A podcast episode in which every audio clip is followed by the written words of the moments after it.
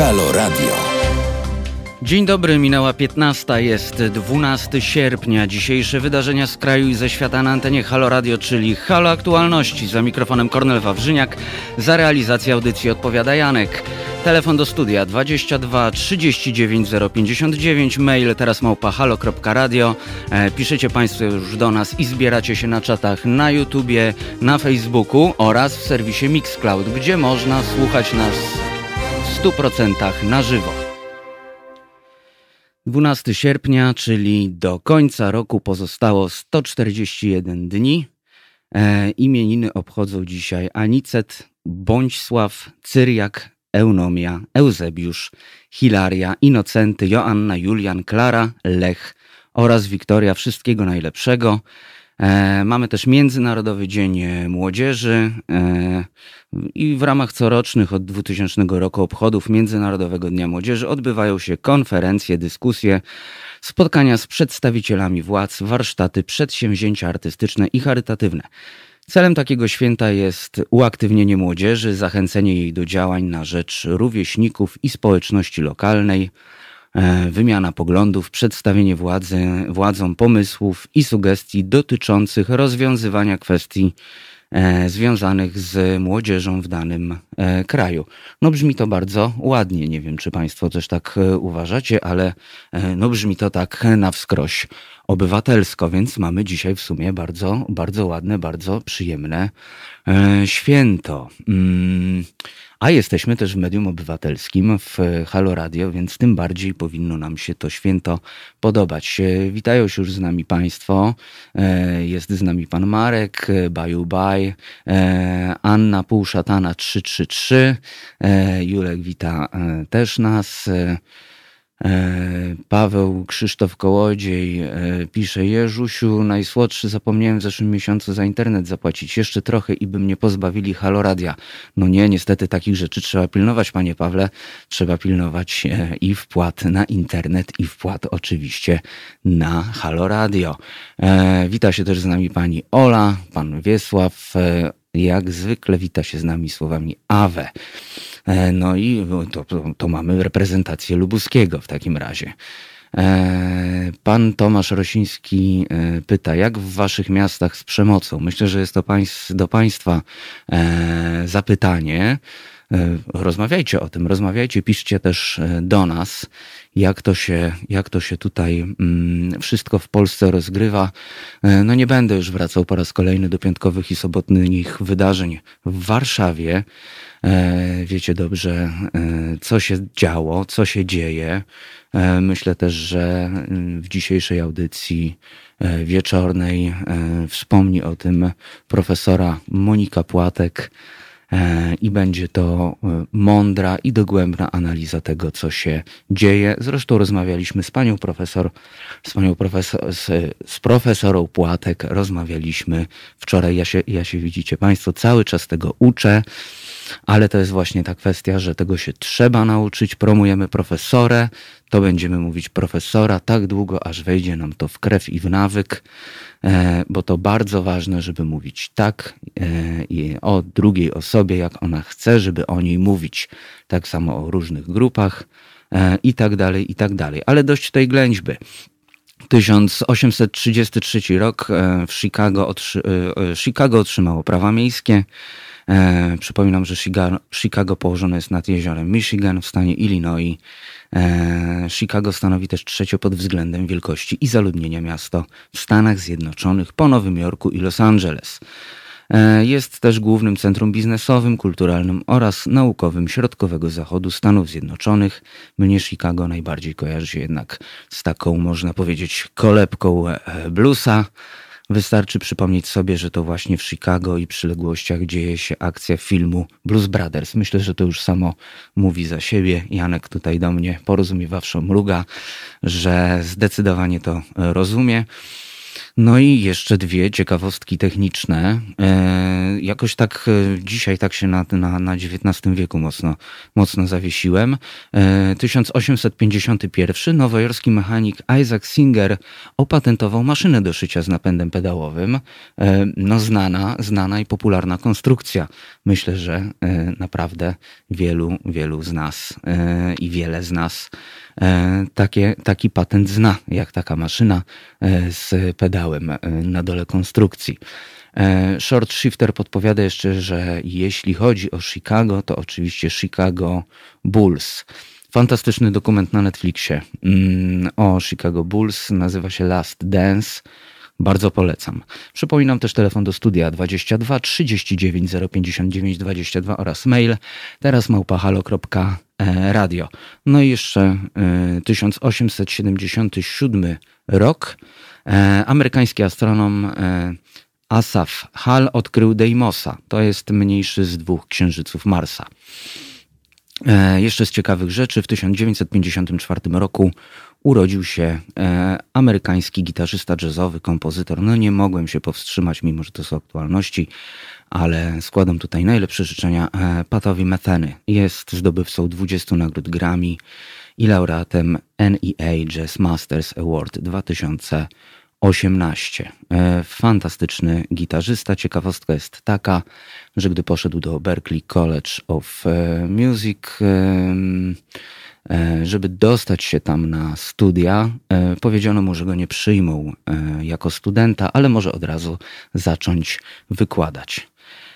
I rozkładnia na dziś. Najpierw porozmawiamy o Jarosławie Jakimowiczu. Wiem, że trochę się już na ten temat wyzłośliwiał dzisiaj nasz kochany szyderca Wojtek Krzyżaniak. Szydera zawsze, zawsze z nami. E, no cóż, Jarosław Jakimowicz dostał wreszcie swój program w e, TVP. Opłaciło się całowanie po rękach niektórych polityków. E, porozmawiamy o tym z Aleksandrą Pajewską-Klucznik z Newsweek Polska. Pani redaktor napisała bardzo ciekawy artykuł odwołujący się również do autobiografii pana Jakimowicza. No i e, po lekturze tego tekstu rodzi się wiele pytań, również natury moralnej czy etycznej, e, dotyczących e, samego HR-u w telewizji polskiej, ale ja nie wiem, czy w ogóle o jakikolwiek wymiar etyczny jeszcze w tej instytucji można zapytywać. E, jakim pracownikiem i kogo zatrudniła telewizja polska, dowiemy się już niebawem, już za kilka minut. Potem połączymy się z panem redaktorem Piotrem Pogorzelskim e, i porozmawiamy o sytuacji w Białorusi e, okiem eksperta, wieloletniego korespondenta. Następnie czeka nas rozmowa ze Sławomirem Broniarzem, prezesem ZNP. Będziemy rozmawiali o nowych obostrzeniach i powrocie uczniów do szkół. Pojawiły się nowe fakty Dzisiaj MEN e, wystosował nowe wytyczne. E, no zobaczymy, jak się to ma do praktyki. Rozmawialiśmy e, jakiś czas temu też z wiceprezesem ZNP. No i nie wyglądało to za dobrze. Zobaczymy, czy teraz wygląda to lepiej, czy to jest takie po prostu znowu mgliste gadanie. Mm, no a od godziny 16, godzinę 16 zaczniemy dosyć mocno. To będzie taki mocny, gruby, można powiedzieć, temat. Dzisiaj jest Światowy Dzień Młodzieży, więc będę trochę taki młodzieżowy. E, będzie taki gruby temat, naprawdę. E, Jakub Koru, e, Korus opowie nam o śledztwie Newsweeka e, w sprawie nielegalnej surrogacji w jednej z warszawskich klinik.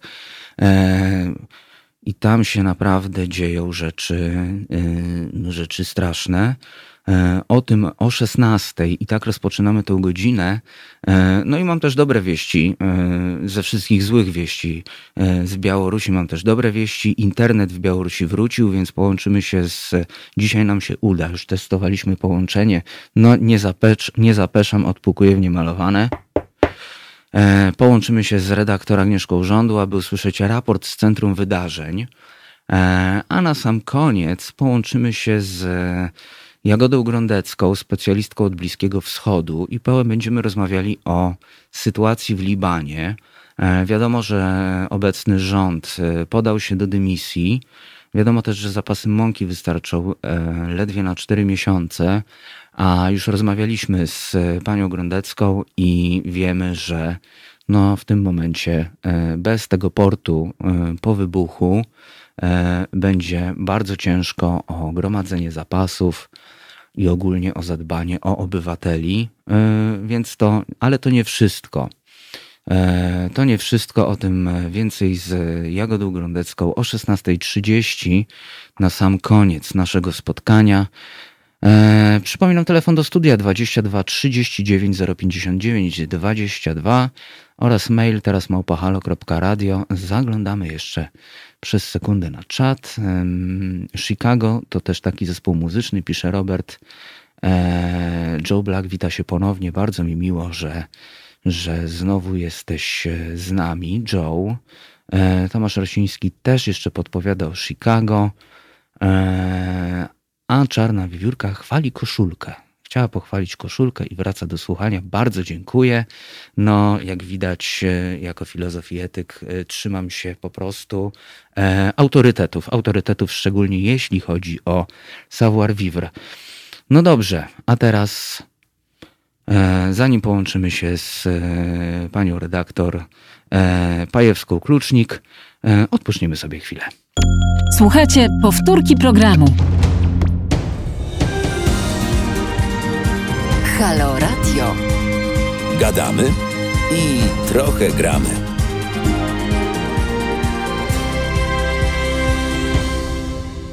16 minut po godzinie 15 to jest popołudniowe pasmo w Halo Radio, czyli Halo Aktualności. Przypominam telefon do studia 22 39 059 22 oraz mail teraz małpahalo.radio. Połączyliśmy się już z panią redaktor Aleksandrą Pajewską-Klucznik z Newsweek Polska i będziemy rozmawiali o nabierającej rozpędu karierze Jarosława Jakimowicza, który wreszcie dostał swój program w TVP. Dzień dobry pani redaktor. Dzień dobry, dzień dobry panu, dzień dobry państwu. Może na początek powiedzmy sobie, z kim tak naprawdę mamy do czynienia, o, o, o, kim mówimy, mówiąc o Jarosławie Jakimowiczu, ponieważ w pani e, artykule jest bardzo dużo odwołań do no, wy, wy, wynurzeń autobiograficznych e, Jakimowicza, który e, nie wiem, czy to prawda, czy nie, jednak autobiografie bywają różne. No momentami brzmi już jak, jak mitomania, ale wydaje się, że mamy do czynienia z człowiekiem, który ma bogatą wręcz karierę i CV gangstera, a nie filmowca. To znaczy tak, e, na pewno, na pewno prawdą jest, e, że e, ma na swoim koncie wyroki, tak, za drobne kradzieże, za okradzenie poczty, więc pewnie część tego, co on tam o sobie napisał w tej swojej książce jest prawdą. Oczywiście nie jesteśmy w stanie zweryfikować, czy wszystko, co o sobie napisał jest prawdą, natomiast też interesujące jest to, jakby co on uznał, że powinien o sobie napisać publicznie, bo Wydaje mi się, że y, normalny człowiek, który byłby zamieszany na przykład w handel y, nieletnimi e, dziewczynami e, z Azji, raczej nie chciałby się tym chwalić y, publicznie. Natomiast no tutaj e, pan Jarosław uznał, że to jest świetny temat do pochwalenia się, jakim to, no nie wiem, jakim to był fajnym gangsterem, czy jakie to miał wesołe życie. No, nawet szczerze mówiąc, trudno mi jest jako dziennikarzowi, jako kobiecie w ogóle stwierdzić, jak, jaki był cel chwalenia się tą no właśnie, on też to przestępstwo dosyć poważne, bo, bo bycie zamieszanym w handel ludźmi przedstawia jako anegdotę. bardzo, jakby no tak, cały czas no, próbuję dojść do siebie, zastanawiając się, o co, o co tam chodziło. No też w tej swojej książce e, bardzo dużo opowiada historii e, o tym, jak kradł, między innymi okradał groby Żydów, E, okradał sklepy mm, z odzieżą, e, próbował rozjechać ekspedientkę, która go goniła. No bardzo, bardzo mm, ciekawy dobór historii, e, którymi chcemy się pochwalić swoim bliskim.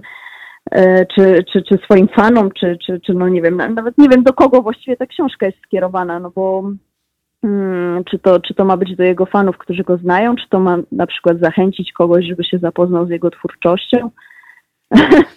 E, to trudno stwierdzić. No, jest to razie, bardzo dziwna strategia autopromocji. E, bardzo, bardzo, bardzo dziwna, dziwna, no ale jak widać skuteczna, skoro zaprowadziło go to e, do TVP i to do, w kilka miejsc do TVP, no bo już występuje w kilku programach, w pytaniu na śniadanie ekstra, w, w, w, w tym programie nowym, który teraz współprowadzi z Magdą Ogórek. W kilku programach też jest jako komentator stały. No naprawdę niesamowita, niesamowita kariera jak na, jak na kogoś, kto właściwie osiągnął w życiu tyle, że był przestępcą, zagrał w jednym popularnym filmie i wystąpił w kilku reality show dość żenujących.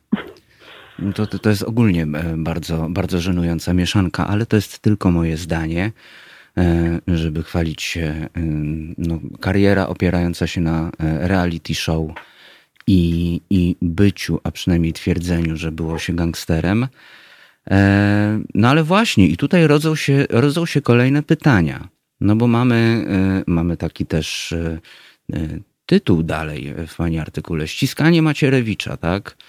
I nagle kariera właśnie, e, kariera naszego bohatera nabiera, nabiera tempa po dziwacznym incydencie 6 listopada, kiedy to e, pocałował Antoniego Macierewicza na antenie TVP e, w ręce i podziękował za służbę Polsce. I tak się nagle ta kariera zaczyna rozwijać. Tak, to e, jest w ogóle zabawny incydent też o tyle, że dosłownie kilka dni później e, Jarosław Jakimowicz dostał do poprowadzenia e, pasmo w pytaniu na śniadanie ekstra. E, oczywiście on twierdzi, że te dwa zdarzenia nie miały ze sobą nic wspólnego, no ale trochę trudno jest, tak jak wiele rzeczy, które twierdzi, w to uwierzyć. Natomiast no, nie da się ukryć, że po tym, po tym jak dziękował Macierewiczowi za obronę Polski, a potem Macierewicz mu mówił, że jest wielkim artystą, Mm, któremu należy się szacunek. E, potem z kolei Jakimowicz też jeszcze udzielił dalszego wywiadu na temat tego, że Macierewicz miał łzy w oczach, jak on mu dziękował za tą obronę Polski. No i od tego momentu właściwie tak, coraz, coraz więcej było e, Jakimowicza w mhm. TVP. Im więcej było Jakimowicza w TVP, tym więcej e, Jakimowicz starał się jakby pójść e, tą samą drogą, co, co poglądy e, w TVP, czyli bardzo dużo homofobicznych e, wrzutek na social mediach.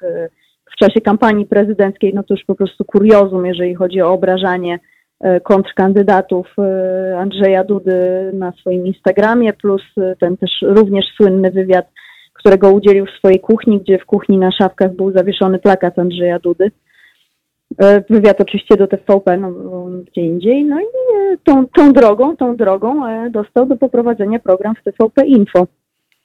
To też jest o tyle interesujące, bo mm, to pasmo śniadaniowe ma być takim hmm, ala kryminalnym o przestępstwach, więc poniekąd biorąc pod uwagę to, co opisał o sobie jako przestępcy, może nawet miałoby to jakiś e, sens. Że niby Natomiast miałby w roli programie... specjalisty występować. Tak, tak, tak. No, no, gdzieś tam jestem w stanie to pojąć, ten tok myślenia, natomiast program publicystyczny e, z Magdaleną Ogórek, e, no to, to już mi się, muszę powiedzieć, nie do końca mieści w głowie, jak, jakim cudem ktoś stwierdził, że ta osoba ma jakiekolwiek kompetencje do tego, zadałam sobie też tą torturę i obejrzałam wczorajszy odcinek tego programu.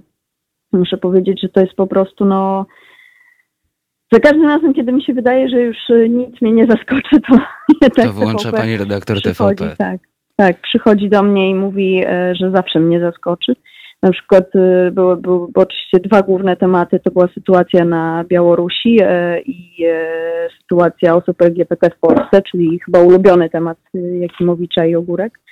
Mm, w ogóle fascynująca też jest formuła tego programu. Oni mhm. tak trochę jakby żartują, trochę, trochę flirtują, jakieś takie tam są rzucane takie mm, e, ala, ala flirtująco, podrywające teksty. To takie trochę e, boomerskie jak na 2020 no, rok. Bardzo. Na przykład tam Ogórek mówi, że miała kiedyś jakąś sytuację nieprzyjemną pod gmachem TVP, na co Jakimowicz mówi, ja miałem z tobą jakąś sytuację, nie przypominam sobie. No, takie E, nie, nie wiem, co to właściwie ma na celu, zwłaszcza przy takich tematach, jak y, jesteśmy u progu y, wojny domowej na Białorusi czy, czy, czy prawa człowieka. No, super temat do żartów. E, tak mniej więcej z pięć minut tego programu też było poświęcone na żarty ze wzrostu Trzaskowskiego. No, fantastycznie po prostu. Nie, no bardzo, bardzo, ważne, bardzo ważne rzeczy po prostu są w tym programie poruszane. E, Tak, i to było przeplatane właśnie zdjęciami e, deptanych przez policję aktywistów na krakowskim przedmieściu, e, czy, czy też zdjęciami z, z zbrojnych działań w Białorusi. Także no, mm, bardzo ciekawa formuła programu, bardzo też, jak, jeszcze muszę, z bólem serca muszę to powiedzieć, ale Ogórek faktycznie wyrobiła się przed kamerą i jakieś tam pojęcie ma, to znaczy widać, że jest przygotowana, nie mówię w ogóle o treści i poglądach, które sobą reprezentuje, Natomiast widać, że jest przygotowana do prowadzenia jakby programu, natomiast ten, ten Jakimowicz to jest po prostu, no mm, nie wiem, to, to tak jakby y, poważny program publicystyczny prowadził y, dziennikarz i wypchana kukiełka dla żartu, mniej więcej tak to się prezentuje. E, Te, te jego żarty, które są właśnie takie boomersko, po prostu seksistowsko, kompletnie niezabawne, e, takie jego wtrącenia, e, że on sobie nie, nie, nie wyobraża, jakby on miał być policjantem, bo on by nie wytrzymał i coś, nie wiem, w sugestii wiem, zrobił coś aktywistom LGBT gorszego niż policja im zrobiła. No po prostu ym, nie, nie jestem w stanie jakby pojąć umysłu, który stwierdził, że to będzie dobry pomysł. Ja tak Taki się- duet na antenie. Ja nie wiem, czy pani e, redaktor kiedyś była na przykład na kręceniu czegoś e, w telewizji polskiej, na przykład w sławnym Studiu 17. e, Ale mam również pewne wątpliwości co do, co do e, przygotowania i umiejętności e, pani Ogórek. Z tego względu, że wiem, jak duże promptery można po prostu wstawić. Okej. I, I może jedno z prowadzących je dowidzi, a drugie już nie. Pan redaktor sugeruje, że Jakimowicz nawet przeczytać nie potrafi, co ma napisane. No, no powiedzmy, że, powiedzmy, że może, może nie dowidzi, bo nie chce okularów na antenie nosić, a może nie może z taką wadą e, wzroku e, założyć soczewek. Oczywiście jestem, e, oczywiście jestem złośliwy. Tak to jest, jak wcześniej wstaję. Pani redaktor, no jakby po tym, co usłyszałem, po tym połączeniu tego, co się w ogóle tam na antenie działo, e, ja to sobie muszę, ja zadam sobie tą torturę dzisiaj, ja to też obejrzę. Znaczy prze, przetrwałam jeden odcinek, Mhm. Y, żeby no, nie wiedzieć też o czym rozmawiamy, prawda, żeby się nie wypowiadać o czymś, czego nie widziałam. Nie, no oczywiście, Nie bo to jest rzetelność tego- dziennikarska, tak. Y, Nie chciałabym sobie tego nigdy więcej w życiu robić, szczerze mówiąc. Y, Czuję się takie ostrzeżony, przykład- ale, ale zrobię to, bo, robimy to w służbie społeczeństwu w tym momencie, bo No, musimy Ktoś patrzeć na tą telewizję. oglądać, żeby ktoś nie musiał, prawda? Dokładnie tak. Nie, no to tam na przykład no, te mm, ich wypowiedzi kompletnie pogardliwe i obrzydliwe na temat y, działaczy LGBT właściwie mnie nie zdziwiły, bo tego się spodziewałam. Natomiast y, takie wypowiedzi y, tutaj, jakim, zapisałam sobie Jakimowicz o sytuacji w Białorusi, mówił, y, mam wrażenie, jak oglądam różne stacje telewizyjne, że o jaką właściwie wolność Białorusini y, walczą, że różne sta- ugrupowania ścierają się o to, jaką wolność, jaką demokrację, którą im chcemy zaaplikować w tej Białorusi. Demokracja pod tytułem e, niemieckie banki i francuskie sklepy. Takie zadał pytanie e, na temat sytuacji, która no chyba wszyscy wiemy, jak się prezentuje w Białorusi. E, A wcześniej powiedział coś takiego, że e, dyktator, protesty, co to nas w ogóle interesuje, ta cała Białoruś, to nie pierwsze i nie ostatnie tam sfałszowane wybory. Takie Mhm. jako ekspert czy jako prowadzący.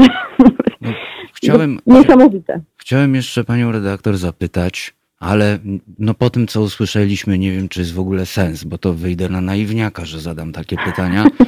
E, No bo no, chciałem jakoś tak spojrzeć na to, jakie standardy w ogóle TVP ma przy zatrudnianiu w tym momencie kogokolwiek, ale no, no to nie ma sensu już. To po tym, co Nie, usłyszałem, nie, to już nie. zupełnie nie ma sensu. Nie, nie. E, czyli w TVP E. można powiedzieć po staremu, nowy program, ale po staremu. E, no chociaż no idą, idą coraz grubiej. E, pani redaktor, bardzo dziękuję. Dziękuję również. E, no trochę się ubawiłem, a trochę jestem przerażony. E, Znaczy, pro- to jest taki śmiech przez łzy, no, tak, tak bym to określiła. Tak, tak, to, to jest tak, to jest śmianie się z tej ostatniej kanapki, która spadła masłem do dołu e, na ziemię, na chodnik podczas pandemii i nie mamy co zjeść, ale w sumie to z drugiej strony w pewien sposób tragikomicznie zabawne. Bardzo dziękuję pani redaktor. Dziękuję również, do usłyszenia. Była z nami Aleksandra Pajewska-Klucznik. E, no to dowiedzieliśmy się, co dzieje się w TVP, e, jaki fantastyczny program ma e, Jarosław Jakimowicz. Nie będę mówił redaktor, nie. Pani Aleksandra jest redaktorką Newsweek Polska, a już za chwilę łączymy się z redaktorem Piotrem Pogorzelskim i rozmawiamy o sytuacji w Białorusi, ale na poważnie i bez żartów. To jest powtórka programu.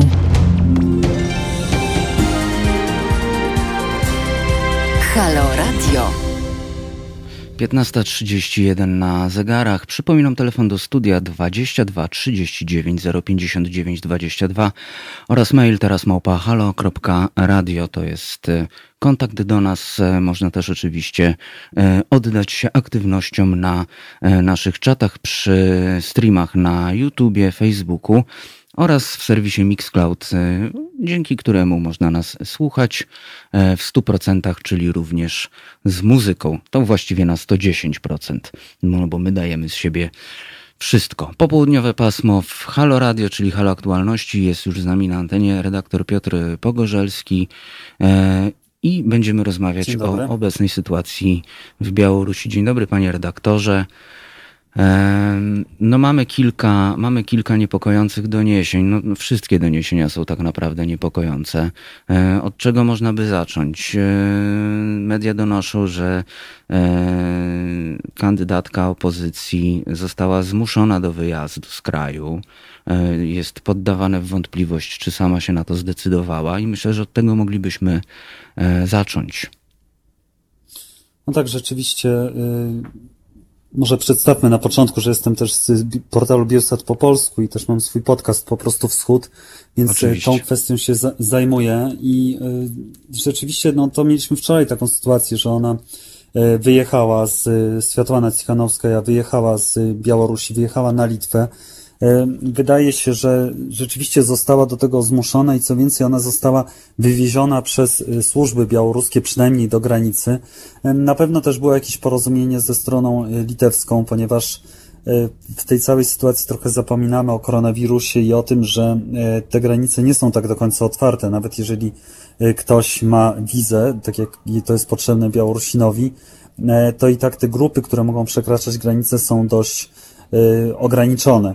Jeżeli chodzi o Cichanowską, y, prawdopodobnie ona y, uległa naciskom dotyczącym albo jej męża, który przebywa w areszcie jeszcze przed wyborami, dlatego że pamiętajmy, że ona kandydowała jakby w jego imieniu, w zastępstwie za niego. E, I też bardzo możliwe, że był jakiś szantaż związany z dziećmi. Nie wiemy dokładnie o co chodziło, dlatego że jej dzieci ona wcześniej je wywiozła, też prawdopodobnie na Litwę. E, ale no, nie można powiedzieć, że przez to te protesty straciły lidera, dlatego że one tego lidera nie miały. E, ale ona była jednak taką pewną twarzą, reprezentantem e, mhm. tych ludzi, reprezentantką tych ludzi, którzy chcieli zmian. E, I na pewno w, w pewnym stopniu to osłabiło morale demonstrujących, ale nie powiedziałbym, żeby to było bardzo mocne uderzenie właśnie w demonstrantów. Myślę, że też sam wynik wyborów, e, tak, e, no, no, sam wynik wyborów zdaje się miał e, upokorzyć przeciwników obecnie urzędującego prezydenta Łukaszenki i zdaje się, że, że miał też wywołać całą tą sytuację, która się dzieje, całe te zamieszki. No to jest y, Prawda, że rzeczywiście, no na pewno to było upokorzenie, bo i też, ale z drugiej strony pytanie, czy bardziej chodziło o to, żeby upokorzyć przeciwników, czy o to, żeby dać e, prezydentowi Łukaszence powód do samozadowolenia. Dlatego, że e, jak zwróciła uwagę moja znajoma dziennikarka z Kijowa, Krystyna Birdińskich, e, Łukaszenka równie dobrze mógł sobie dać 65%, a Cichanowskiej 30 i e, te wyniki by były zaakceptowane przez ludzi. Oni pewnie by tak pomyśleli, no rzeczywiście, być może ma duże poparcie. E, I wtedy by tych demonstracji w ogóle nie było. A pomysł, żeby dawać sobie 80% głosów, no jest takim typowo dyktatorskim zachowaniem i, i uwielbieniem dla siebie. E, I z tego, co widać, jak przychodzą, są zdjęcia w internecie protokołów z poszczególnych komisji wyborczych, mhm bardzo często Cichanowska wygrywała. I czasem wygrywała bardzo, z bardzo dużą przewagą, czasem z małą. Były takie oczywiście też lokale wyborcze, gdzie wygrywał Łukaszenka, ale no, to nie jest człowiek, który zdobył 80% głosów. To znaczy według pewnej, według analityków, którzy sprawdzili te protokoły, które były dostępne w internecie, zdjęcia ich, e, mniej więcej Cichanowska dostała w nich 30% głosów. Tyle powinno być, ale to jest troszkę kawałek matematyki. Oni przeanalizowali jedną piątą protokołów i w tej jednej piątej było 54% wszystkich głosów, które według Centralnej Komisji Wyborczej zostało oddane na Cichanowską. Czyli to, to, to jest ewidentny, ewidentny przekręt.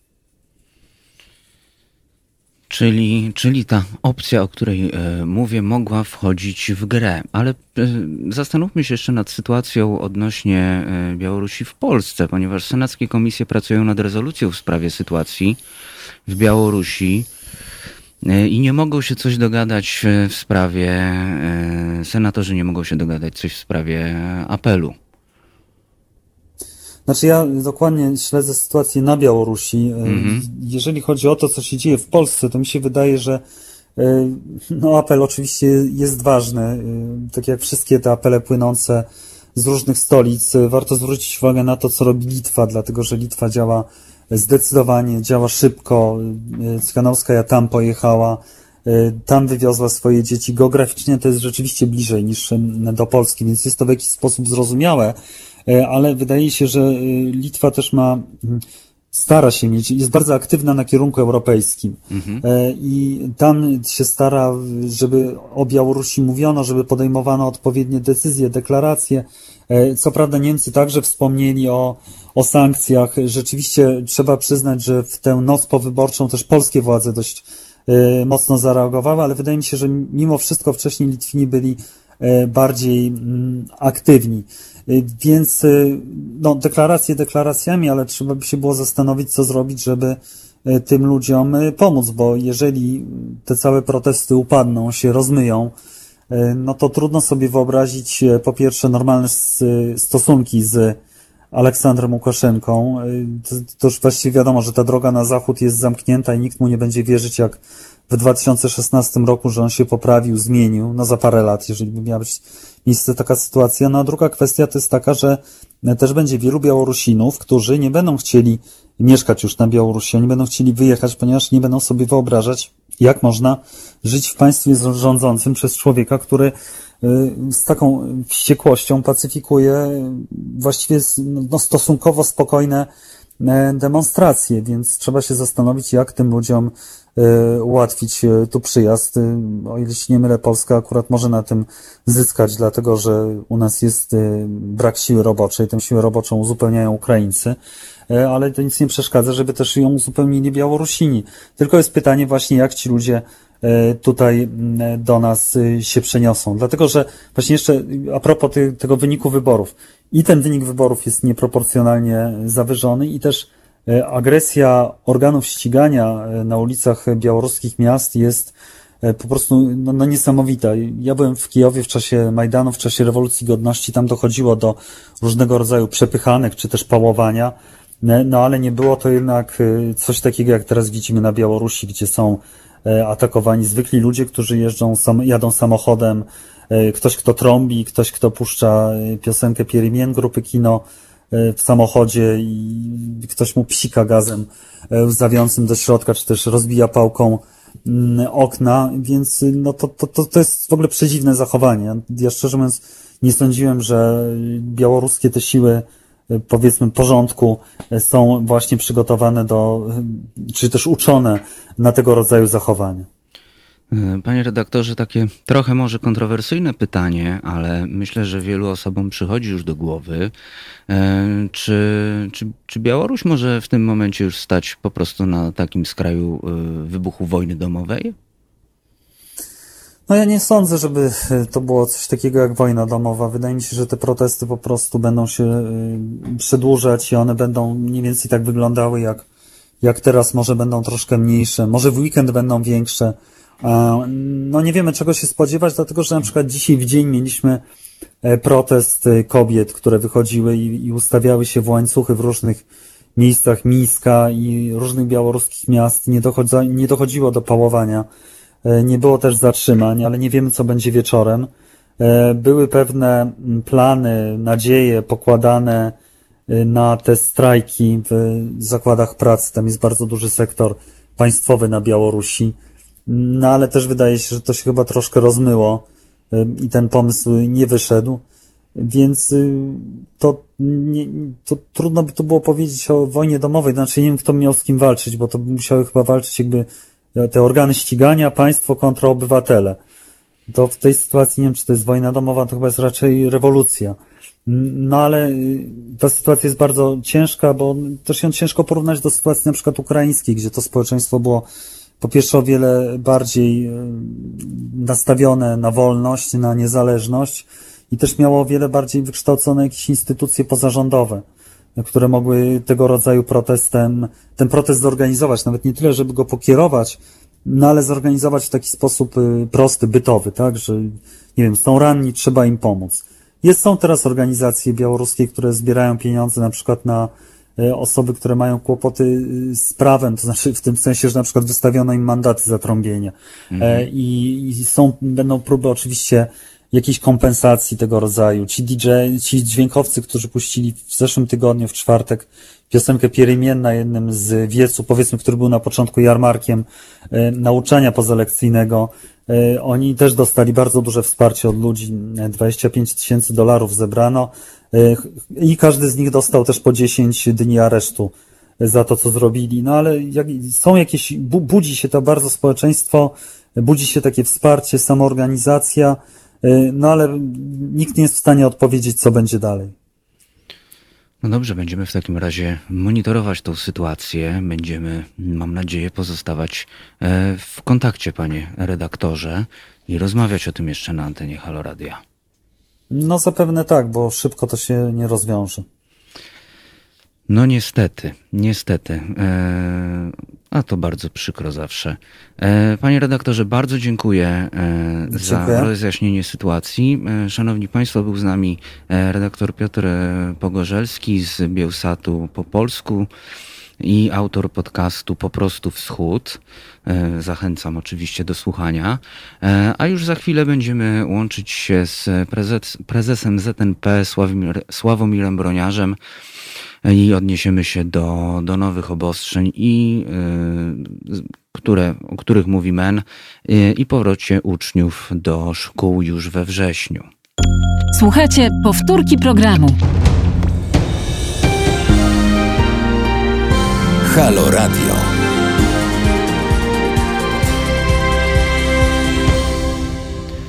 Piętnasta czterdzieści osiem za osiem sekund.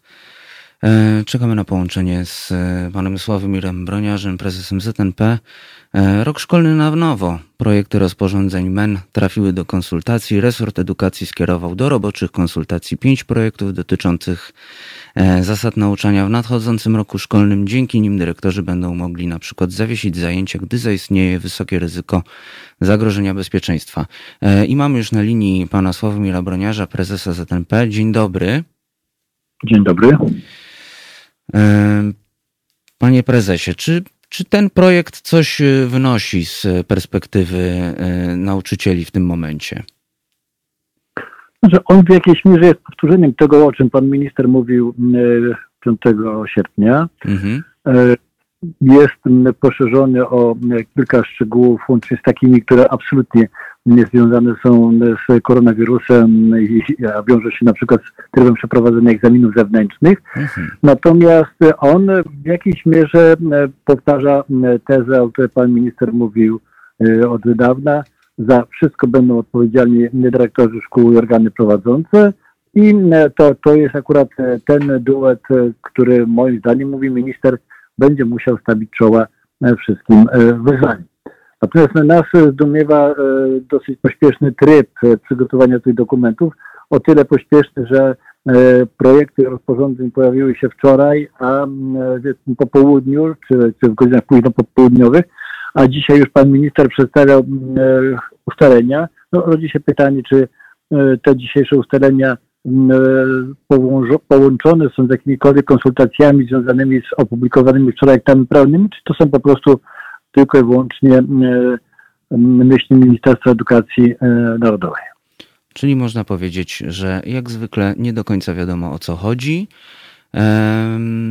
i trochę mm, nauczyciele nie wiedzą. Pozwolę sobie wejść Pani zdanie. W moim, w moim przekonaniu e, mamy do czynienia z klinicznym przykładem. Jak nie wiadomo o co chodzi, to chodzi o pieniądze.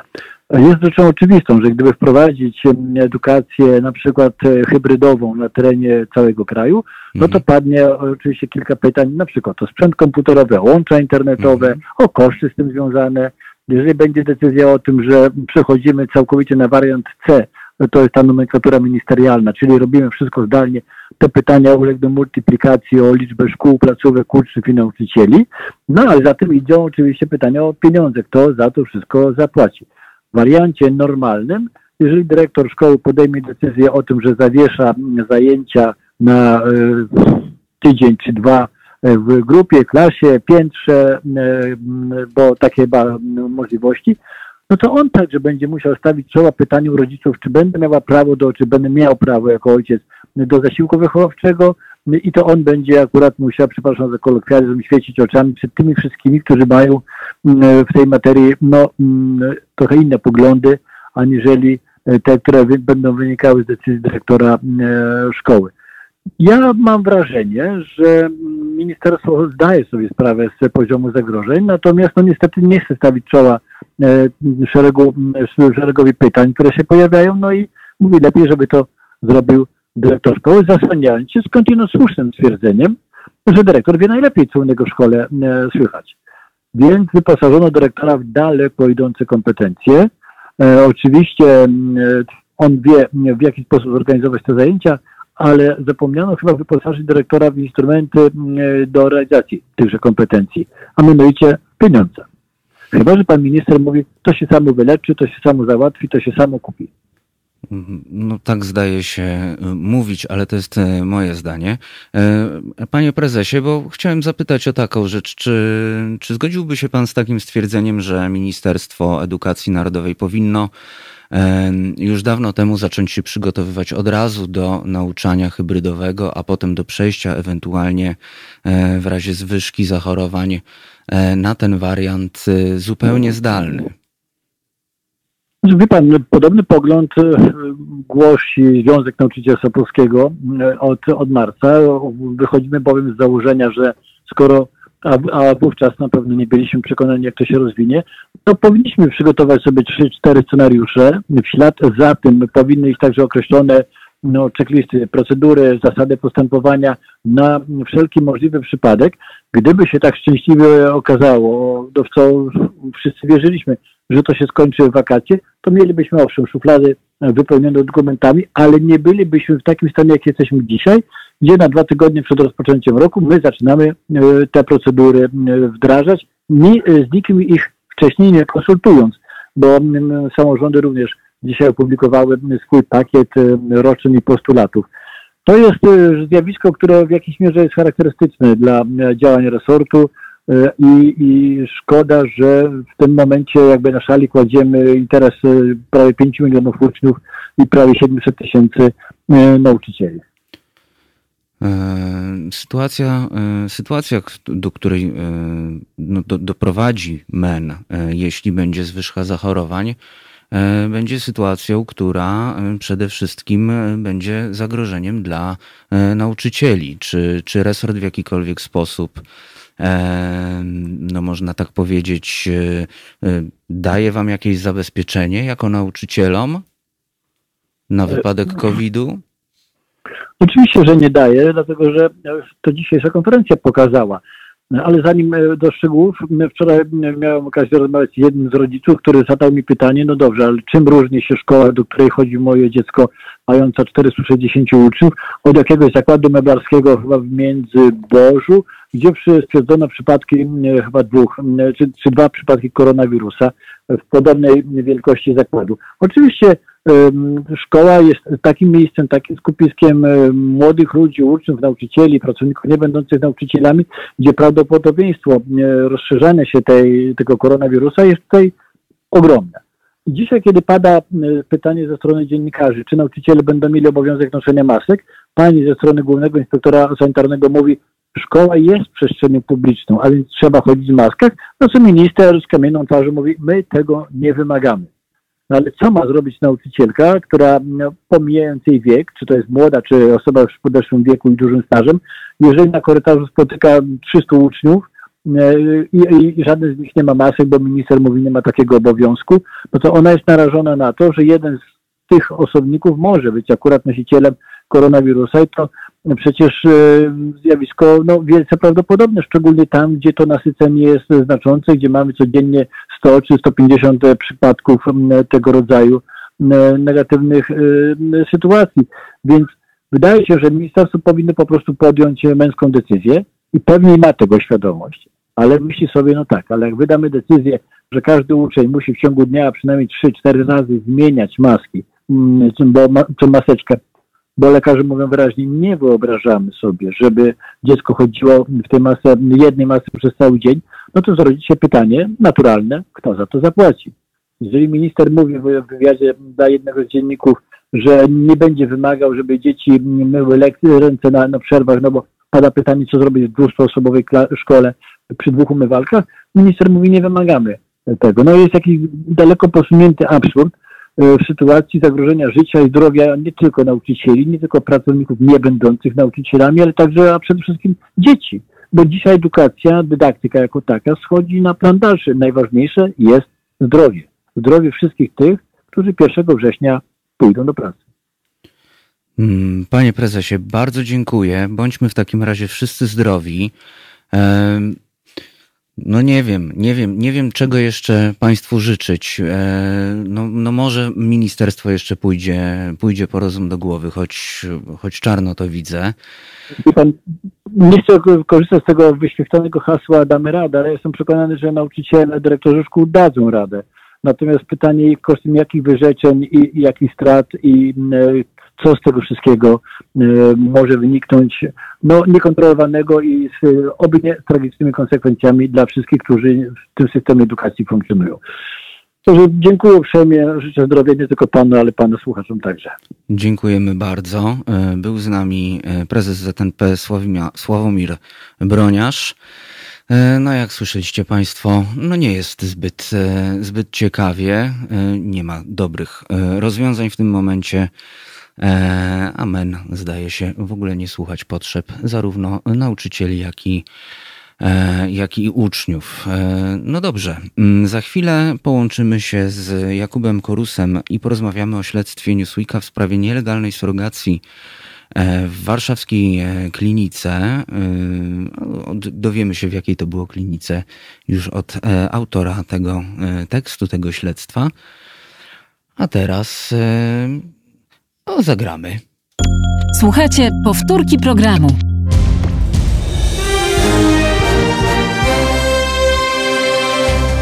Halo Radio. Gadamy i trochę gramy.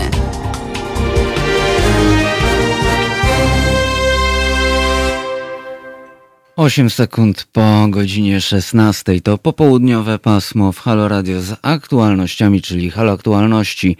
Przypominam telefon do studia 22 39 059 22 oraz e, mail do nas, czyli taka komunikacja trochę bardziej klasyczna, epistolarna. Teraz małpa halo.radio.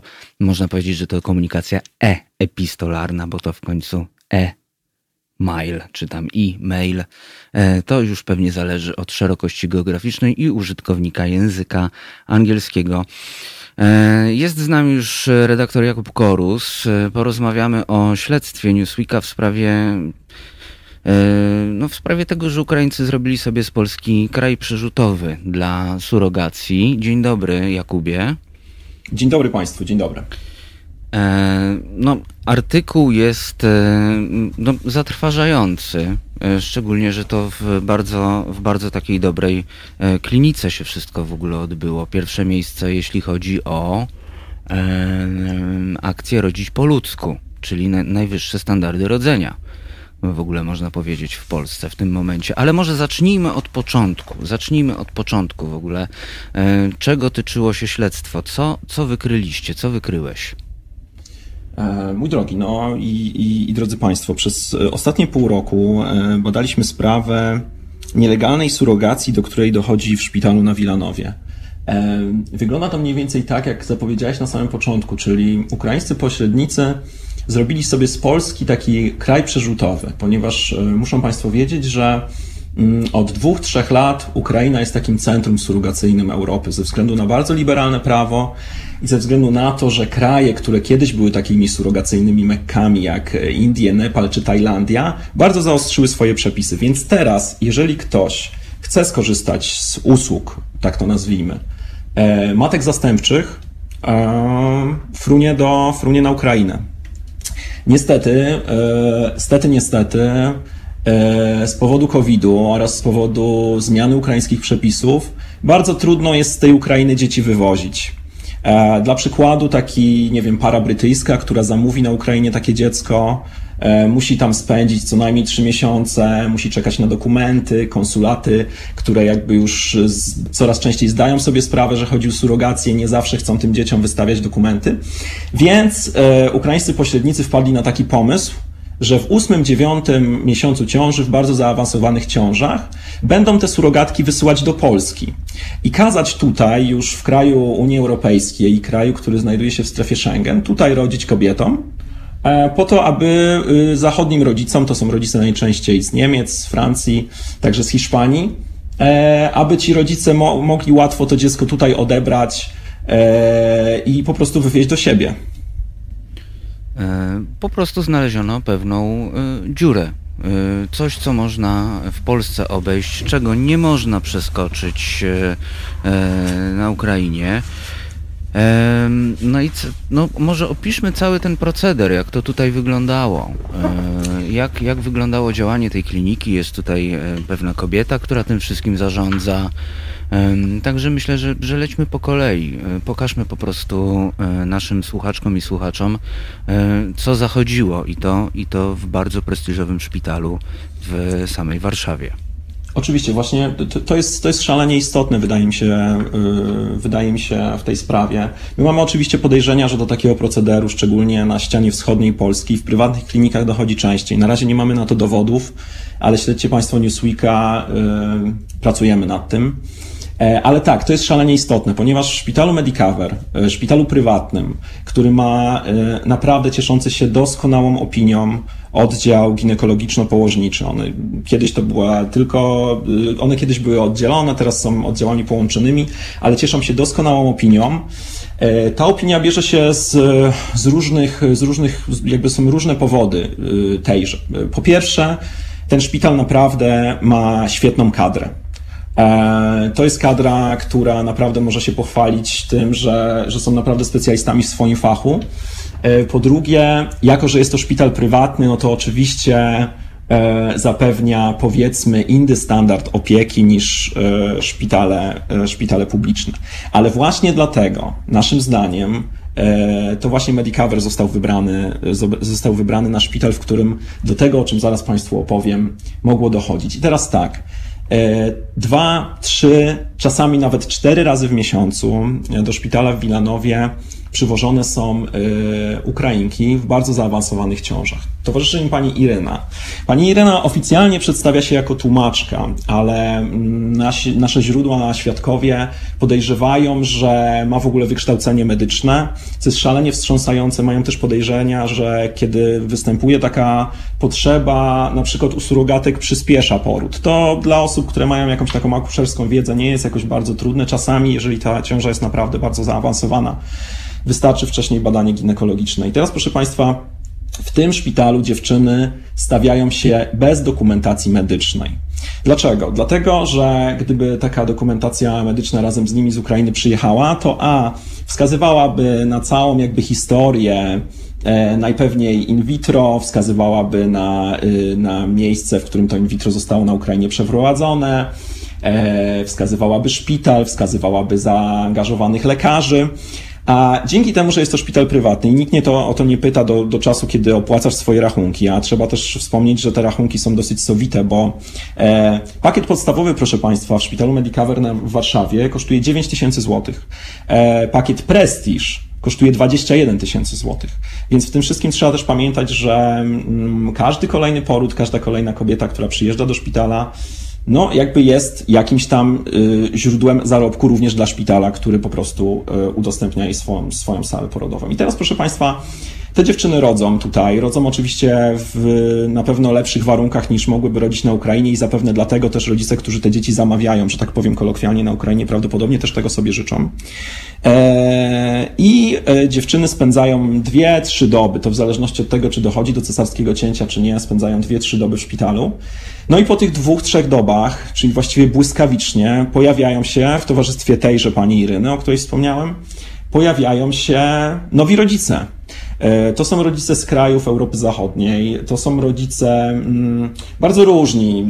Czasami są to single, czasami przyjeżdżają single z rodzicami, czyli nazwijmy ich dziadkami tych dzieci docelowymi, tak? E, przyjeżdżają pary, hetero, homoseksualne, małżeństwa, nie małżeństwa. Naprawdę ten przekrój jest bardzo, bardzo duży, ale świadkowie potwierdzają jedno. E, widać, że nie, to są, nie są to osoby przypadkowe, to są osoby świetnie mówiące po angielsku, dobrze ubrane. Widać, e, widać o ile można jakiś tam na pierwszy, drugi czy trzeci rzut oka, czy wnioskować z sceny porodu. To są osoby raczej zamożne. I co ciekawe, proszę Państwa, i tutaj trzeba, trzeba o jednej rzeczy pamiętać, bo, bo, bo to też wskazuje na takie systemowe dziadostwo Polski, ale przyjeżdżają zazwyczaj rodzice z krajów, które same nie dopuszczają e, surogacji albo w jakiś sposób ją piętnują. Więc żebyśmy, żeby Państwo rozumieli, rozumieli schemat. Europa Zachodnia, mm, pary, które z jakichś powodów bardzo różnych, których też jakby nie chcę oceniać, e, nie, na przykład nie mogą mieć dzieci, a chci chciałyby, ruszają do Kijowa, tam e, w klinice e, wybierają matkę surogacyjną, wybierają matkę zastępczą, tam dochodzi najczęściej do, do zapłodnienia in vitro, E, I oni wracają do siebie po dwóch tygodniach, e, a dziewczyny na Ukrainie spędzają tam do 8 miesięcy. W tym 8-9 miesiącu przyjeżdżają do Polski, tutaj rodzą i z tego miejsca ci zachodni rodzice y, dzieciaki odbierają. Oczywiście bez e, najmniejszego kłopotu, żeby przejechać przez naszą granicę na zachód. Najmniejszego, oczywiście, to jest właśnie warte wspomnienia, czyli mm, ja rozmawiałem z urzędnikami ze Straży Granicznej i e, wszystko, o czym oni zapewniają, to to, że jeżeli na przykład takie dzieci przejeżdżają granicę, pokonują granicę jakiekolwiek dzieci ze wschodu na zachód, czyli naszą granicę wschodnią, która jest jednocześnie, pamiętajmy o tym, granicą Unii Europejskiej przecież, e, to Straż Graniczna na dzieci zwraca ogromną uwagę, czyli e, sprawdza ich dokumenty, sprawdza dokumenty rodziców, przygląda im się to, oczywiście ich wjazd jest odnotowywany i tak dalej, i tak. A ze względu na to, że jesteśmy obecnie w strefie Schengen, my Polacy, no łatwo sobie to wyobrazić. Proszę Państwa, jeżeli zaparkujecie swoje auto na parkingu, e, na parkingu pod szpitalem w Wilanowie, na, e, przy Alei Rzeczpospolitej, i, i to na, małe nosidełko z urodzonym dzieckiem e, przypniecie gdzieś tam do fotelika, to jeżeli nikt was nie zatrzyma, nie wiem, nie zatrzyma państwa patrol policyjny, bo przekroczycie prędkość, to tak na dobrą sprawę łatwo sobie wyobrazić, że z tym dzieckiem można jechać aż po Lizbon. E, nikt nie zwróci na nie uwagi, nawet jeżeli zwróci, to nie zawsze zapyta o papiery. Więc, e, więc no jakby tutaj te możliwości są po prostu z tego powodu, że to jest już Unia Europejska nieograniczone. No i niestety też z tego powodu, e, choć chcieliśmy się dowiedzieć, co się z tymi dziećmi dzieje, no po dzieciach niestety ginie ślad i, i możemy tylko wierzyć, a nie powinno tak być, bo to nie powinno być robione na wiarę, ale możemy tylko wierzyć, że te dzieciaki trafiły trafiły w dobre ręce, nie dzieje im się krzywda, ale dopóki to działa w ten sposób, nigdy nie będziemy mieć takiej pewności. Przyjrzyjmy się jeszcze na chwilę e, tej e, to, towarzyszącej niby tłumaczce, e, surogatkom. Chodzi mi o to, żeby też nasi słuchacze i nasze słuchaczki mieli taki obraz, pogląd na to, jak duży jest to biznes, bo bardzo dokładnie też to opisujesz. Tak. Drodzy Państwo, no tak jak powiedziałem, to jest jakby od dwóch do czterech, y, czterech dziewczyn w miesiącu, co najmniej od jesieni zeszłego roku. Więc już tutaj, tylko przy tej jednej osobie, czyli przy, te, przy, przy tym takim procederze, którym zarządza tylko wspomniana Iryna, o której jeszcze zaraz, zaraz troszeczkę opowiem, już mamy kilkanaście do nawet kilkudziesięciu dzieciaków przez ostatni rok. E, co więcej, część z dziewcząt, które przyjeżdżają, jest w ciążach bliźniaczych, bo to jest jakby też częste bardzo przy procedurze in vitro. E, więc część tych dzieciaków, e, czy część tych matek rodzi po prostu bliźnięta, jest w ciążach mnogich. I teraz żeby ten, żeby tu, żeby Państwo nie dali się zwieść, ten obrazek być może wyglądałby odrobinkę cukierkowato, ale, y, ale niestety, niestety tłumaczka, czy oficjalnie tłumaczka traktuje te dziewczyny w podły sposób. Znaczy, nie, nie bójmy się tego słowa, w absolutnie podły sposób, czyli są to dziewczyny zastraszone, zestresowane. Ona nie pozwala im komunikować się z personelem, mimo że świadkowie twierdzą, że te dziewczyny często no, jakby mówią po ukraińsku, ale to jakby ukraiński, a polski gdzieś da się tam porozumieć, ale one są po prostu zastraszone, nie mogą mówić o, o swojej przeszłości, nie mogą być zbyt wiele opowiadać o po prostu historii swojego leczenia. Więc nie ma z nimi kontaktu, to też oczywiście utrudnia w ogóle jakby ich leczenie czy przeprowadzenie tych ostatnich chwil porodu, e, twierdzą świadkowie.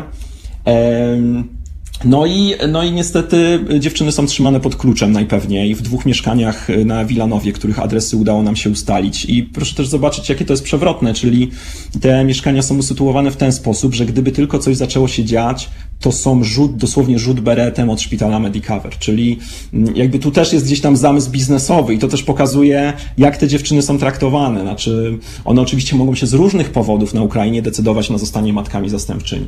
Ale proszę Państwa, ja spotkałem te dziewczyny w holu i spotkałem je na oddziale y, ginekologiczno-położniczym szpitala.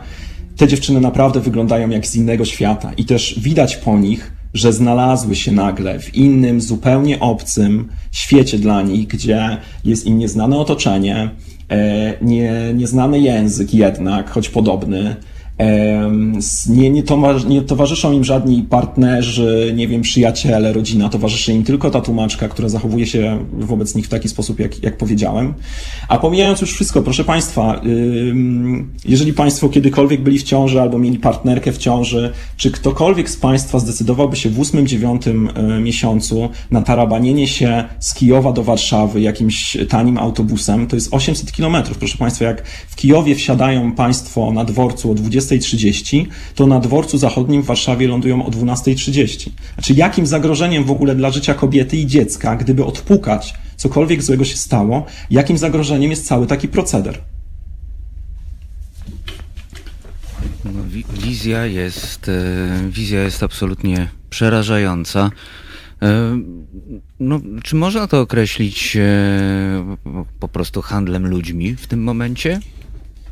Wiedzą Państwo, jakby y, surogacja jest, surogacja jest szalenie, y, szalenie skomplikowaną sprawą również z takiego etyczno-moralnego punktu widzenia. W sensie Bardzo. też etycy, zarówno etycy, jak i prawnicy, z którymi ja rozmawiałem, często rozkładają ręce i mówią, że to jest jedna z tych takich rzeczy w medycynie, gdzie najprawdopodobniej, e, najprawdopodobniej podjęcie decyzji zawsze zachodzi, przepraszam za, za górnolotne sformułowanie, ale zawsze w naszym sercu, czyli jakby nasze podejście do tej surogacji jest bardzo różne na pewno w zależności od okoliczności naszego wychowania, systemu wartości itd., tak itd., tak ale Jednocześnie trzeba pamiętać, że cywilizowane kraje w cywilizowany sposób regulują przepisy surogacyjne. W Polsce to jest szara strefa. I dlatego, z powodu tego, że jest to szara strefa, można ścigać u nas y, surogację głównie dwóch przepisów, y, przepisów prawa. Pierwszy dotyczy, dotyczy ustawy o, ustawy o wspomaganej płodności, a drugi faktycznie y, mówi o handlu ludźmi. Mówi o handlu ludźmi. Tam dochodzą jeszcze kwestie legalnych, nielegalnych adopcji. Na to y, zwracał wczoraj uwagę minister Wójcik z Ministerstwa Sprawiedliwości, bo trzeba też wspomnieć, że prokuratora od dzisiaj zajmuje się tą sprawą. Y, co mnie cieszy, choć jednocześnie robi sobie taki trochę PR i przekonuje do swoich swoich przepisów legislacyjnych, które za ostatniej władzy były wprowadzane, ale tak czy siak prokuratura zajmuje się sprawą. I tak, odpowiadając, odpowiadając już osobiście jako autor tekstu, powiem tak, dopóki nie znamy okoliczności tego wszystkiego, dopóki one nie są monitorowane, dopóki nikt nie chce z nami o tym porozmawiać, a ja próbowałem się skontaktować z panią Ireną i chciałem, chciałem naprawdę szczerze poznać, poznać jej zdanie, motywację, dowiedzieć się, co za tym stoi. Chciałem, żeby skontaktowała mnie z rodzicami, którzy może w innym świetle by to wszystko postawili, ale nikt nie chce ze mną rozmawiać. Yy, idą w zaparte, Irena Golowczenko idzie w zaparte, przedstawia się jako tłumaczka, twierdzi, że tylko w takiej form, formie jest w szpitalu. I, i mówię tak, dopóki nie wiemy, co wszystko za tym stoi, jakby i, i, i co więcej, w toku naszego śledztwa okazuje się, że okoliczności tego wszystkiego są paskudne i podłe, e, to ja mówię o handlu ludźmi. Znaczy, jeżeli tam nie dochodzi do handlu ludźmi, jeżeli jest tak, że, nie wiem, tym dziewczynom jest zapewniana świetna opieka, jeżeli jest tak, że, że ktoś ma jakieś argumenty w obronie tego wszystkiego, co tam się dzieje, to ja je chętnie usłyszę, ale dopóki ich nie usłyszę i dopóki mnie ktoś nie przekona, że wszystko to nosi jakiekolwiek znamiona, jakkolwiek cywilizacyjnego rozwiązywania sprawy bezpłodności, które ja też rozumiem dla wielu rodzin jest wielkim dramatem, to, to myślę, że śmiało możemy mówić o handlu ludźmi. Jeżeli, jeżeli jest inaczej, słucham argumentów i, i, i, bardzo czekam, aż ktoś udowodni mi, że jest inaczej, bo ciągle mówimy o procedurze, na którym, na jakby procederze, na którym ktoś zarabia. To nie jest, to nie jest surogacja altruistyczna, jaka jest zresztą dopuszczalna w kilku krajach Europy. E, to jest proceder, na którym ktoś zarabia. Ktoś zostawia pieniądze w ukraińskiej klinice, zarabia pośredniczka, zarabiają oczywiście te dziewczyny, ale to jest już inny powód, dla którego one się na to decydują. Często te dziewczyny w ogóle trzeba o tym pamiętać, nie mają, nie mają wpływu, jakby nie mają, nie mają innych opcji, albo tych opcji jest naprawdę niewiele i wszystkie są róż, różnie, równie paskudne. I ktoś większość... na tym zarabia, a jeżeli ktoś na tym zarabia, to Hmm? I większość etyków e, zgadza się tutaj z Twoim stanowiskiem, że no po prostu nie powinno być surogacji. O tym się mówi, nie powinno być surogacji. Nie, nie mówię, że nie powinno być, bo ta altruistyczna to jest zupełnie inna kwestia, ale nie powinno tak. być surogacji, która jest biznesem. E, Jakubie, niestety nasz czas się skończył. Mamy łączenie za chwilę z Białorusią. E, więc no, no musimy skończyć po prostu. Bardzo Ci dziękuję za nakreślenie tej sytuacji. Yy, nasi słuchacze i nasze słuchaczki po prostu rwą włosy z głowy w tym momencie. Widzę to na czatach. Świetna robota, naprawdę świetne śledztwo. Yy, monitoruj dalej sprawę. Może Ci się jeszcze uda dobrać do, do pani Iryny i z nią porozmawiać. Trzymamy za to kciuki.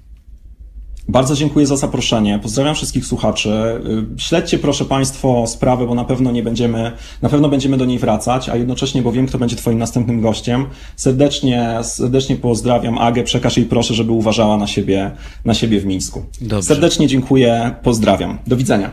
Dziękuję bardzo. Z nami był e, Jakub Korus, e, autor tekstu e, o ukraińskich surogatkach w Polsce. Piorunujące i e, zarazem piorunujące fakty i zarazem fantastyczne śledztwo. E, no dobrze, to teraz dajecie nam Państwo minutę. My się łączymy zagą z Mińskiem, z, e, z naszą korespondentką tam i rozmawiamy o tym, co się, co się dzieje, co się dzieje w samym centrum wydarzeń. To jest powtórka programu.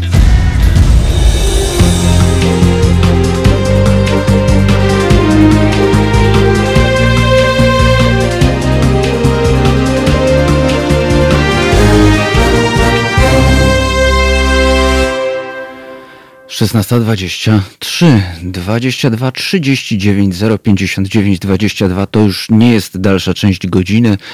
E, to numer do studia oraz mail teraz małpa halo.radio do tak zwanej komunikacji e-epistolarnej, czyli tak zwany e-mail. E, no, no hasło do Gmaila to nie będę Państwu czytał naszego, bo tutaj też mamy taką podpowiedź w studiu. E, łączymy się, łączymy się, próbujemy się połączyć z Białorusią. E, no, no, nie jest tak różowo z tym internetem, jak nam się wydawało. E, poza tym sytuacja jest dynamiczna, no i może się po prostu w czasie zmieniać. To, co dwie godziny temu działało, może już nie działać. No ale cóż, próbujemy, zawsze warto spróbować, bo jednak Aga jest w, no można powiedzieć, centrum akcji. Zresztą robi świetną robotę e, i bardzo ją podziwiam za odwagę i za to, że tam pojechała w poczuciu takiego po prostu dziennikarskiego obowiązku. Oczywiście pamiętamy też o o najlepszych życzeniach od naszego poprzedniego gościa, redaktora Jakuba Korusa, również z redakcji Newsweeka. Jak nam się uda połączyć, to, to Agnieszce te życzenia wszystkiego najlepszego i żeby uważała na siebie, e, przekażemy. Jeszcze e, będziemy się dzisiaj łączyli już na sam koniec audycji z Jagodą Grondecką, specjalistką od Bliskiego Wschodu i porozmawiamy o sytuacji w Libanie, która się, no nie wiem, czy można powiedzieć, że rozwija się, ale toczy się po prostu i warto się jej przyjrzeć. Z panią Jagodą Grondecką rozmawialiśmy tydzień temu. Nie było wiadomo tak wiele, jak, jak wiadomo w tej chwili. E, wiemy też, że rząd e, podał się do dymisji. E, media też donoszą, że zapasy mąki wystarczą na zaledwie 4 miesiące, a jak wiemy z zeszłotygodniowej audycji, no, wybuch zniszczył, ten ogromny wybuch, ten potworny wybuch zniszczył port i nie tylko, ale port jest e, bardzo, bardzo strategicznym e, miejscem. I mamy na łączach e, redaktor Agnieszkę Żądło. Dzień dobry, Agnieszko. Dzień dobry, witam serdecznie. Mam nadzieję, że nasza druga próba połączenia tym razem okaże się skuteczna. Aga, dobrze idzie. To, co się dzieje na, na Białorusi. Aga, Aga dobrze idzie, bo jeszcze cię nie zerwało, więc, więc chyba dotarło to nasze wiaderko z internetem do ciebie. Choć nie jest fantastyczne to, co się tutaj dzieje. No to, no to opowiadaj, a ja milknę.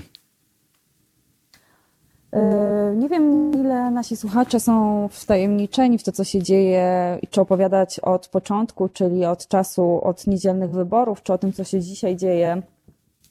E, opowiem może o tym najpierw, co dzisiaj. To znaczy, e, dzisiaj jest bardzo pokojowo na mieście, e, lecz trochę inaczej niż w ostatnich dniach. W ostatnich dniach miałam lekki dysonans, bo w ciągu dnia Mińsk był, był bardzo spokojnym miastem. Czuć było takie odprężenie, letni klimat. Wydawało się, że to jest zwykłe miasto, takie jak każde inne, gdzie ludzie chodzą do kawiarni, spacerują sobie, po środku płynie piękna rzeka i nic się takiego nie dzieje.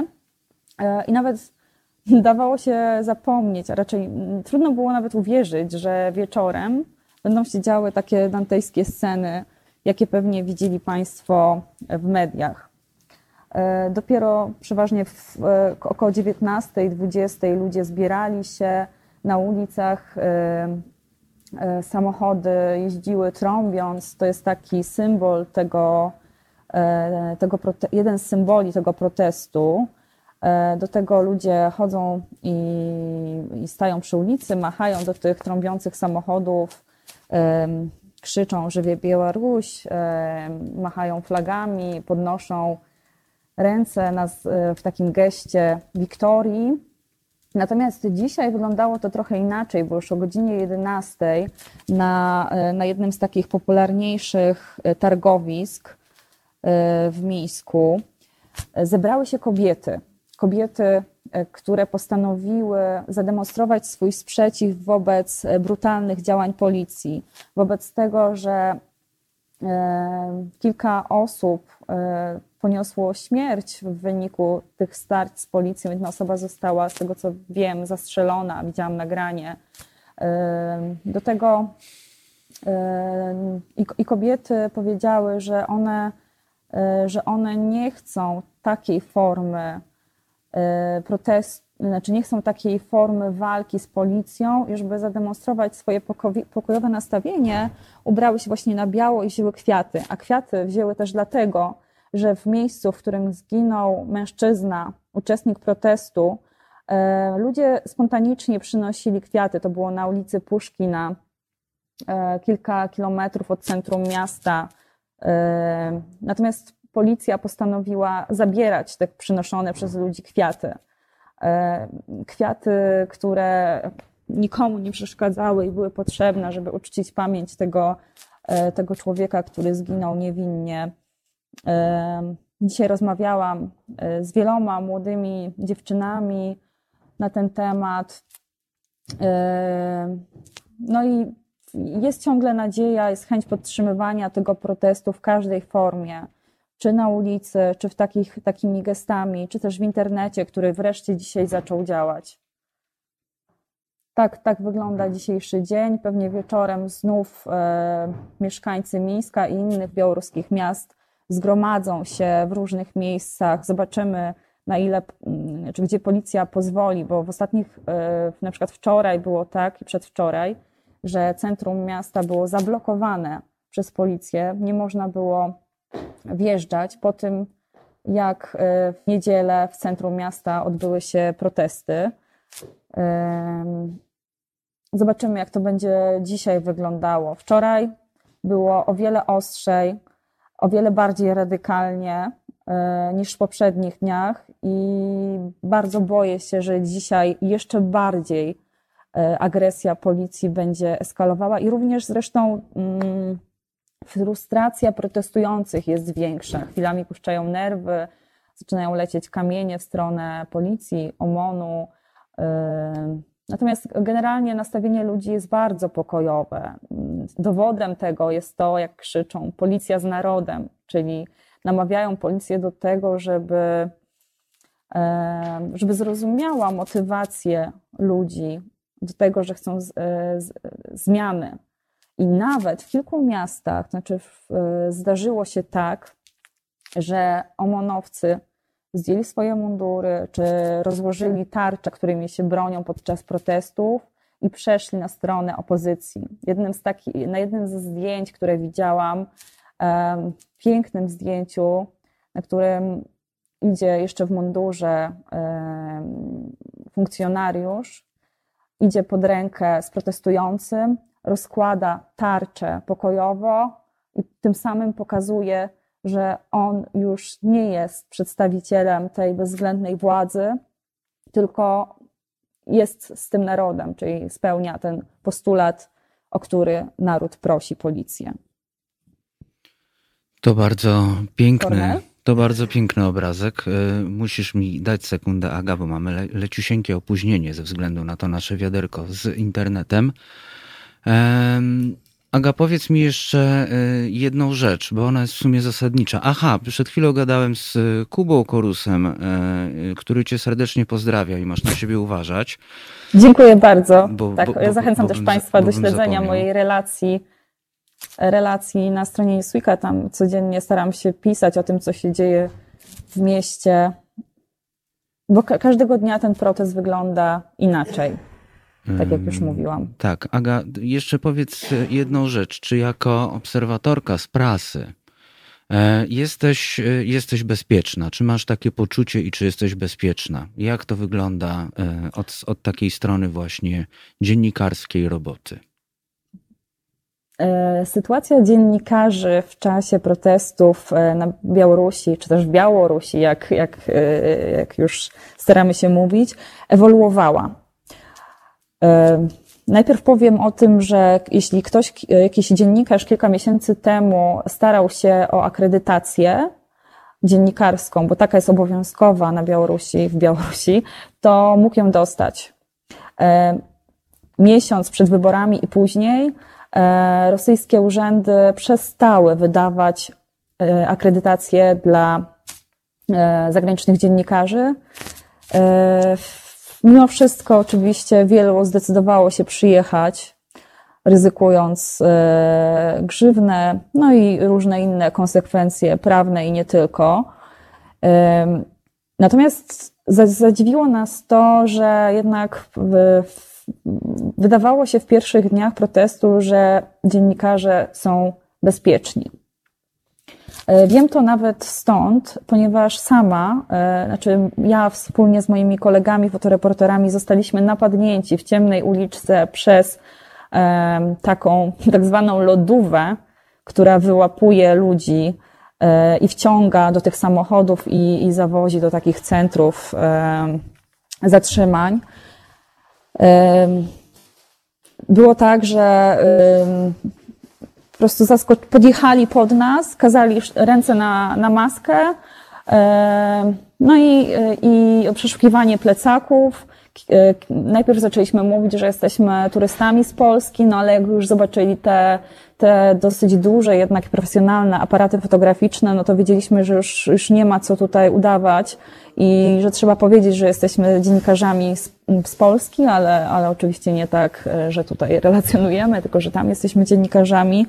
I kiedy usłyszeli, e, że, taka jest na, że taki jest nasz status, no to, no to puścili nas, e, co było zaskakujące. Natomiast następnego dnia, e, czyli wczoraj, już doszło do kilku po, mm, aha, jeszcze w, wtedy chyba tamtego dnia było tak, że nasz kolega prawie dostał w głowę, ale, no ale jednak ostatecznie nie dostał, czyli jakiś, jakiś taki był respekt policji, e, żeby czy wobec dziennikarzy, wobec kobiet. Sytuacja o tyle się zmieniła, że już wczoraj wiemy o pobiciach kilku dziennikarzy, mhm. że byli zatrzymani, zresztą też e, ja nie wiem, na ile tutaj, e, na, kim jest ten, ten dziennikarz z Polski, bo to jakiś młody chłopak, no ale też, e, też został zatrzymany.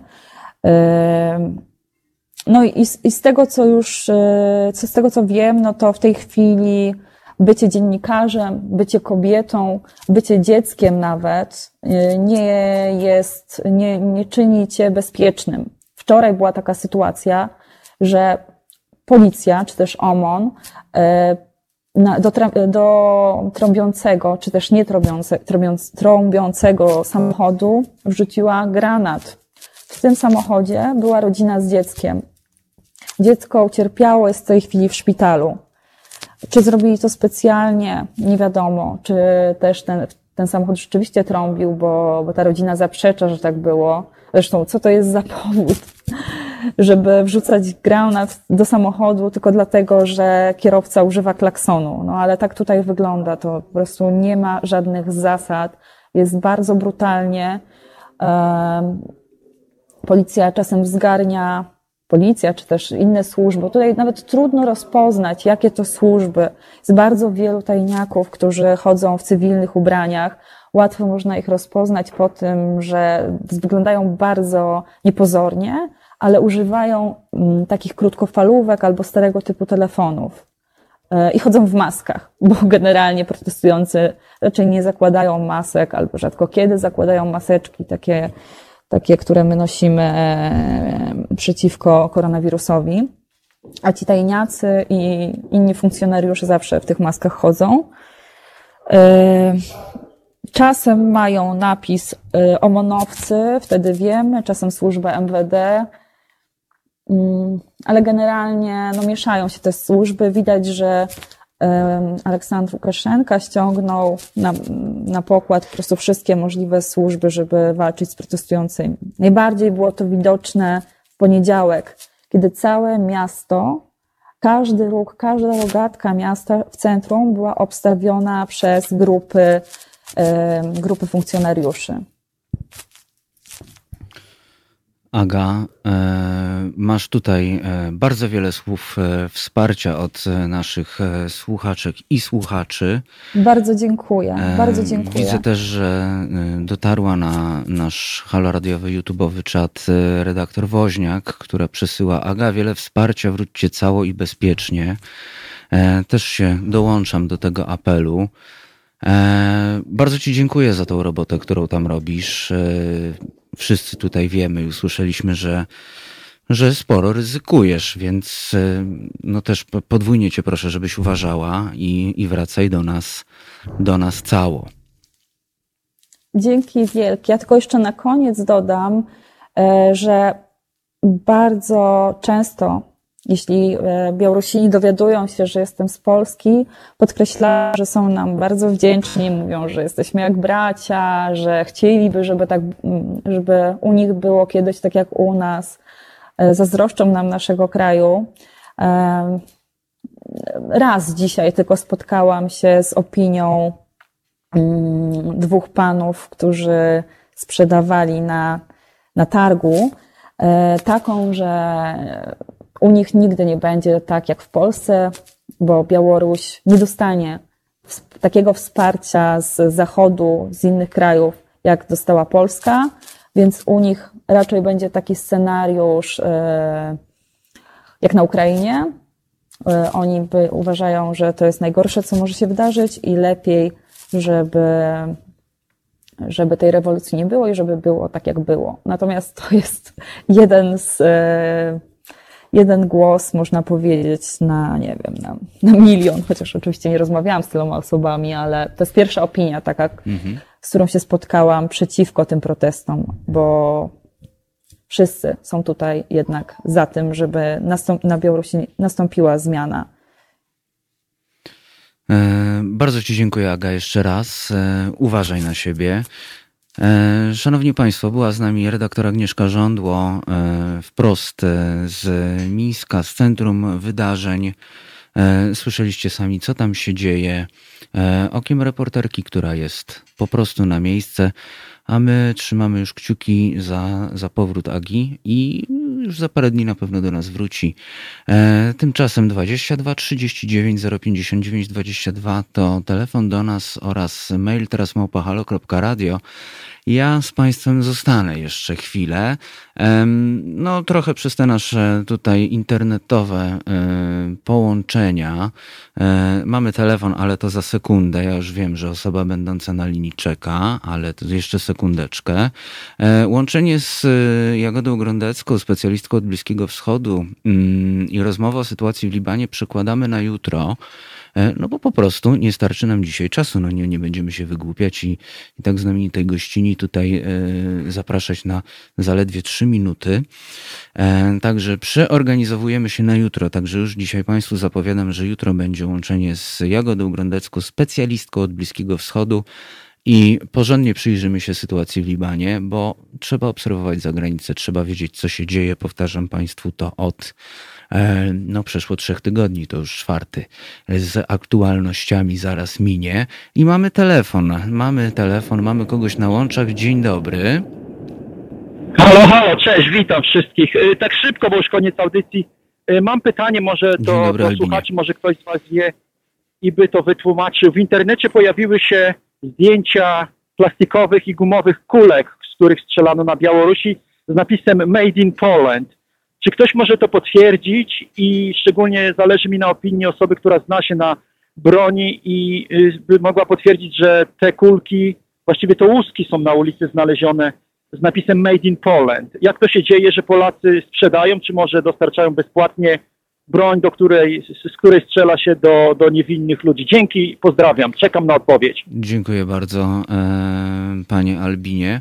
No cóż, zostawiłem postawiony w takiej sytuacji, że trochę nie wiem, co odpowiedzieć, ale ustudziłbym troszeczkę na pewno e, emocje i nastroje. E, no bo może to jest, e, nie, nie, wiem, nie jestem zorientowany w tym momencie, ale, ale też nie zakładałbym, że to na pewno zostało zrobione celowo. Może po prostu e, Białorusini mieli taką broń, takie naboje od jakiegoś czasu i po prostu ich użyli.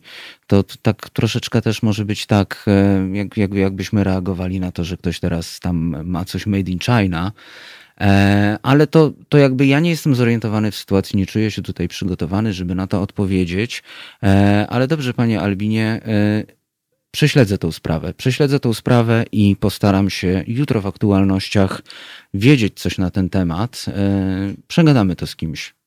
Postaram się E, aby tak to zorganizować, aby tak to było, bo naprawdę nie czuję się w tym momencie na siłach, żeby, żeby odpowiedzieć na to pytanie. Nie jestem e, osobą kompetentną, ale proszę pamiętać, że no, świat nie jest czarno-biały. E, to mógł być fake, to mógł być, to mogło być coś właśnie takiego, jak mówiłem przed chwilą, czyli no może gdzieś zostało trochę amunicji, nie wiadomo skąd i nie wiadomo z kiedy.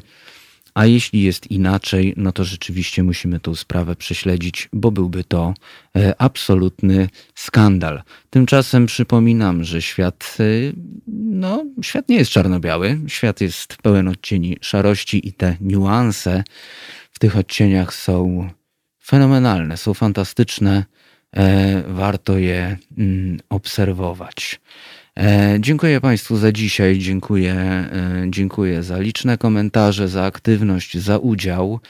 E, I słyszymy się już jutro między 15 a 17 e, za konsoletą Janek, za mikrofonem Kornel Wawrzyniak i do usłyszenia jutro.